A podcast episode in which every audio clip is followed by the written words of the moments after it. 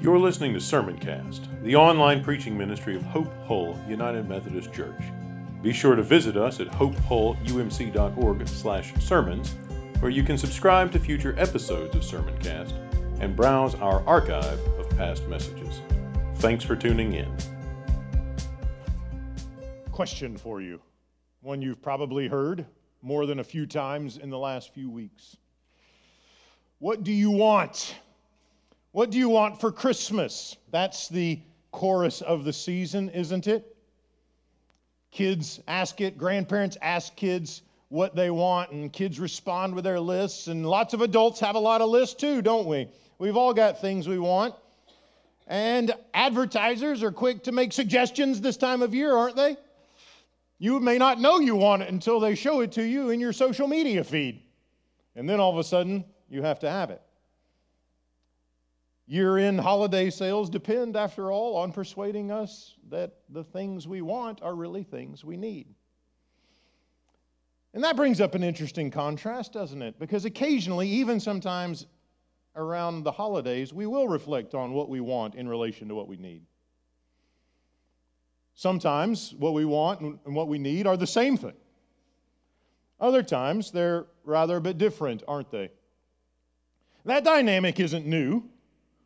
In fact, one of the major storylines, one of the major plot lines, all the way through the Bible, running back over 3,000 years, has to do with the relationship, the dynamic between what the people of God want and what the people of God need. What do we want and what do we need? And over those millennia, whether it's in the, the days of Samuel, the days of Isaiah, or the 21st century. People of God have to wrestle with this tension between what we want and what we need.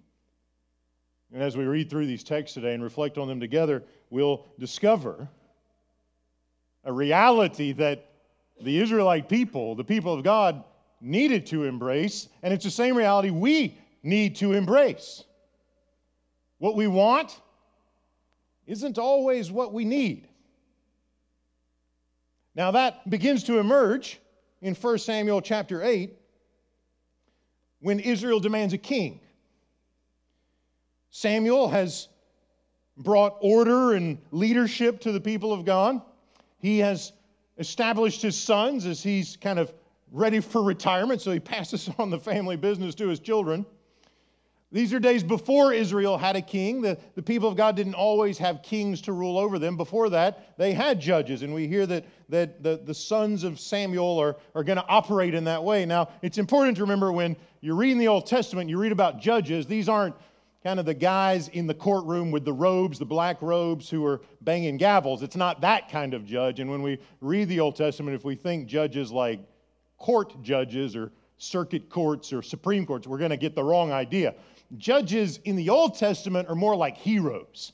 They're more like people that God raises up and offers to his people and enables them to oftentimes deliver his people or provide uh, wisdom or leadership and, and function as these figures of authority who kind of keep things in order. Sometimes they go really well and sometimes they go poorly. Sometimes they're awesome and sometimes they are lousy at what they're supposed to be doing. Samuel's sons are of the latter type, aren't they? We are told in 1 Samuel chapter 8 that after Samuel appointed his sons, Joel and Abijah, to be judges, they did not follow his ways and turned aside after gain. So they're kind of the corrupt, greedy politician types of guys, right? And so the people respond. They've got a grievance, and they so they come to Samuel, and their, their, their, their response to this corrupt system is hey, Samuel, when we look around at our neighboring nations, always be wary when you start by looking at your neighbors. When we look around at our neighbor nations, they all have kings. Everything seems to be going pretty fine for those guys. We want a king. Let's do what they're doing. And you don't get any thought here to, well, maybe God wants us to be different. maybe the way our neighbors conduct themselves is not the way that the people of God should conduct themselves. But those aren't the kinds of questions the people of God are asking in this moment. Samuel gets those questions. He understands it and he gets frustrated, right?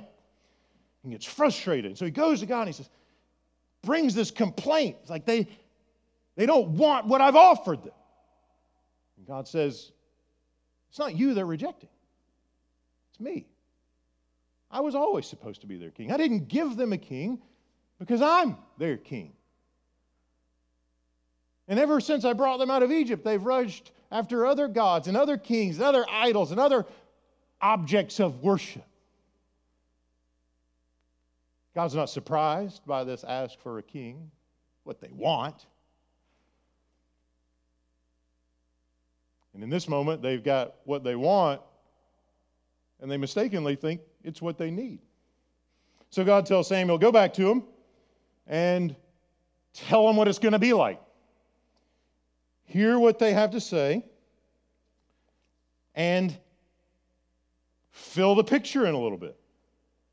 Samuel fills the picture in a lot, doesn't he? Says, All right, God will give you a king, but here's what it's going to be like. And it's one of those kinds of things where, where you say, Be careful what you ask for, you just might, you just might get it. So here's what he says. You may have noticed the recurring language of he will take right? They're looking for somebody, excuse me, who will give them security and, and, and rule with righteousness and rule with wisdom, right? They've had Samuel's sons rule with corruption, and so they want somebody who's going to come in and, and lead well. But Samuel says to them, What you want isn't what you're going to get. He's going to take from you your sons and draft them into his army, to drive his chariots and to carry his spears. He's going to take your daughters. Still want this? and put them in his kitchen and let him clean his castles, his palaces. He's going to take your money because somebody's got to pay for the palace and, the tre- and build the national treasury. He's going to take your crops. Somebody's got to feed this guy. It's going to be you. And so Samuel tries to help the people of God see that what they want isn't what they need. They have a king. Their king is God, and he provides for them in every way. Ever since they had bread fall from heaven, their king has cared for them. But it's not good enough. They want more. And they've confused what they want with what they need. They have what they need. So they get a king. And sometimes it goes well and sometimes it goes badly. Their kings, after all, are human. And even the good kings sometimes sin grievously. When we get to Isaiah, the people of God are in a transition from a king named Uzziah, whose reign was marked by security and prosperity. He's the kind of king you want. Yeah, he may draft some of your sons and he's going to tax you, but in generally, you can handle the trade off because things are going well. You're secure and you're prosperous and your national identity is strong and everybody's feeling pretty good. There's no scandals, there's no the threats are being dealt with, so everything's fine. But Uzziah, we're told in Isaiah 6, dies. And his son, Ahaz, takes the throne. And Ahaz is a bit of a different story. A little bit of context for that well known Christmas prophecy that we hear in Isaiah 9. If you back up to Isaiah 7, you find that Ahaz is under a lot of pressure from the kings next door. Again, the nations around him are putting pressure on him. And they want him to be their ally to build some strength. And it's kind of chaotic. They've got the Assyrian Empire, which is the empire that wiped out the northern tribes not long after. And so he's kind of caught between do I, do I sort of make friends with the, the power player of the ancient world? Or do I sort of form an alliance with people who could easily be wiped out by him? And he's kind of struggling with this. And Isaiah comes to him and says, Listen, you got to trust God in this moment. You've got to trust God. Let him give you wisdom. Let him care for you. And here's what we're told in Isaiah chapter 7 in the midst of this chaos, political chaos of the ancient world. Isaiah 7, verse 10. Again, the Lord spoke to Ahaz, saying this Ask a sign of the Lord your God. Let it be deep as Sheol or high as heaven. But Ahaz said, I will not ask, and I will not put the Lord to the test. So here's what Isaiah, like, understand what's happening here. God says to the king through the prophet, God wants to take care of you. And it's kind of one of these like, like make a list, ask for a sign, like whatever you want. It can be as deep, as wide, as surprising, as stunning, whatever. Like God wants to lavish his goodness on you. He wants to care for you. He wants to make you well and wise and pro- like he wants to do this for you. And the king's response, did you catch what he said? He said no. Like God is basically saying, ask for whatever you want. Name it. I'll give it to you to reassure you that I am your ally in the midst of all of these power players trying to make you their ally. I'm your ally. And the king says back to his God, I don't want to put you to the test. And the issue isn't him not wanting to test God, it's Ahaz saying, I don't want to relinquish control. I want, I want to be in charge. If I let God call the shots in who I ally with, I'm not in charge. And so there's this this move. Like, will he trust himself or will he trust God? And again, there's the tension.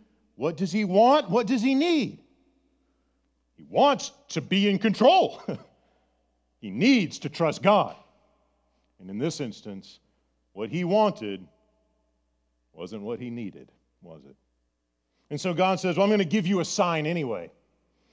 And we get this two texts in Isaiah. One is in chapter 7, the other is the one we read in chapter 9. And both of them are texts with a trajectory, because they're pointing beyond themselves. They're pointing to Jesus. Here's what, here, here, here they are. Isaiah said, Here then,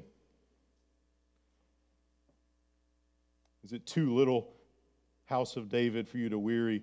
mortals that you weary God also. Your, your stubbornness, your refusal to trust Him is, is wearying to Him. And so, so He's going to give you a sign anyway. And here's what it is The young woman, the virgin, shall be with child and bear a son, and name him Emmanuel, God with us. And it's striking there that in that moment, even when the king says, I'm not going to listen to, let, I'm not going to let God meet my needs. I'm not going to listen. I'm not going to let him define for me what I need. I'm going to insist on what I want. God still says, I'm with you.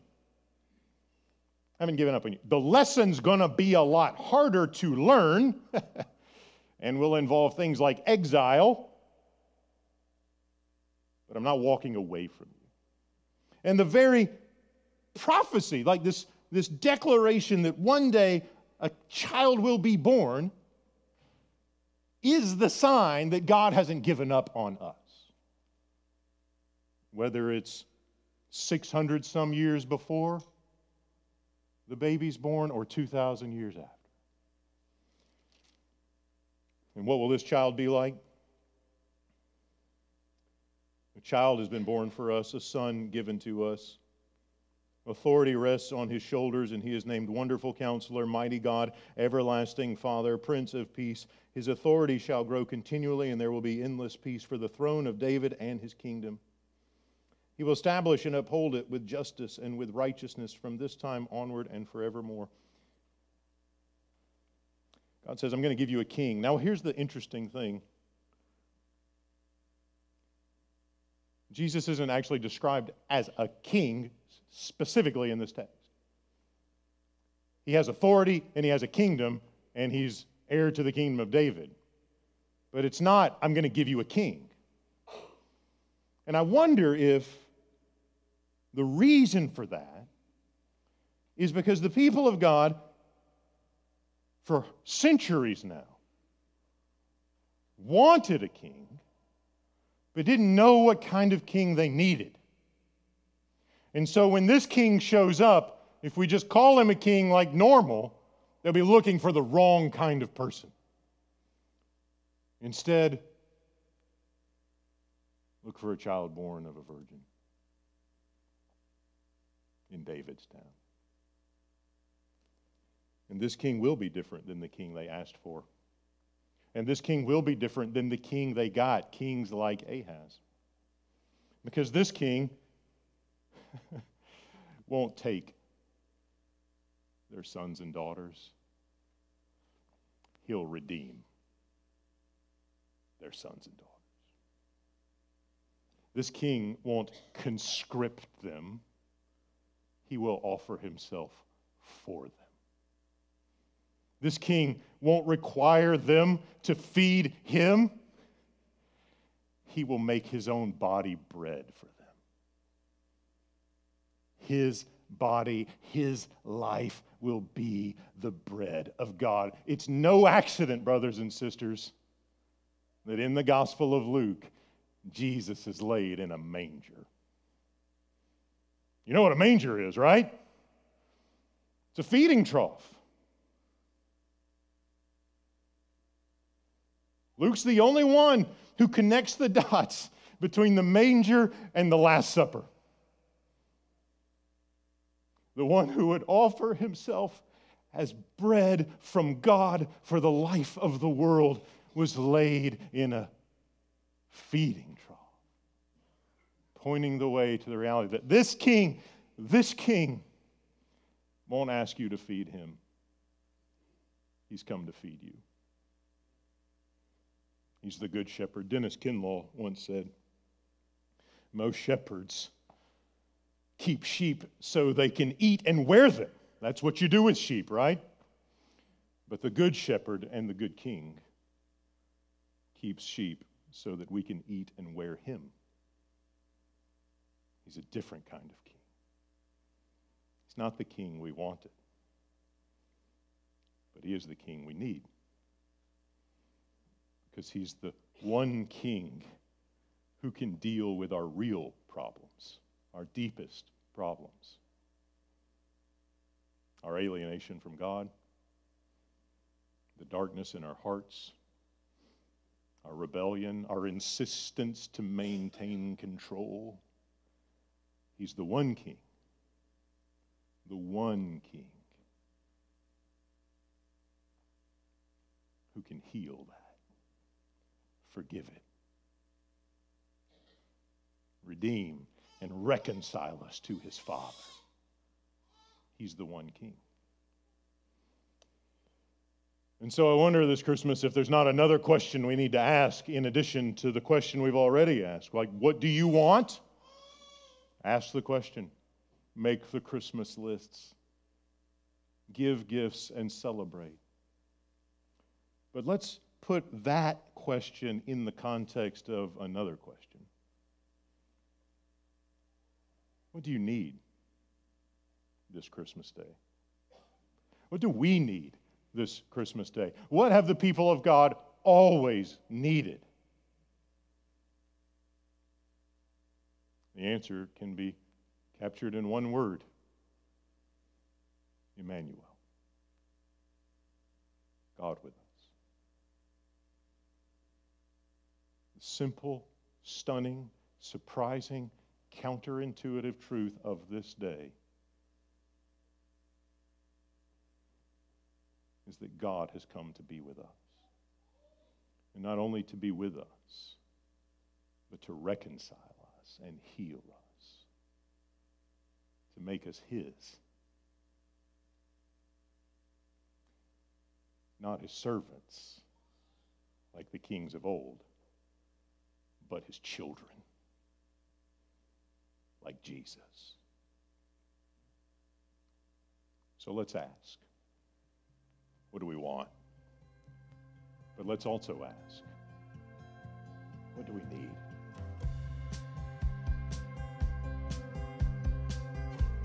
You've been listening to Sermoncast, the online preaching ministry of Hope Hull United Methodist Church. If you enjoyed this message, consider sharing it with a few friends. Remember to visit us at hopehullumc.org/sermons and subscribe to get notified when new content is posted. Thanks for listening.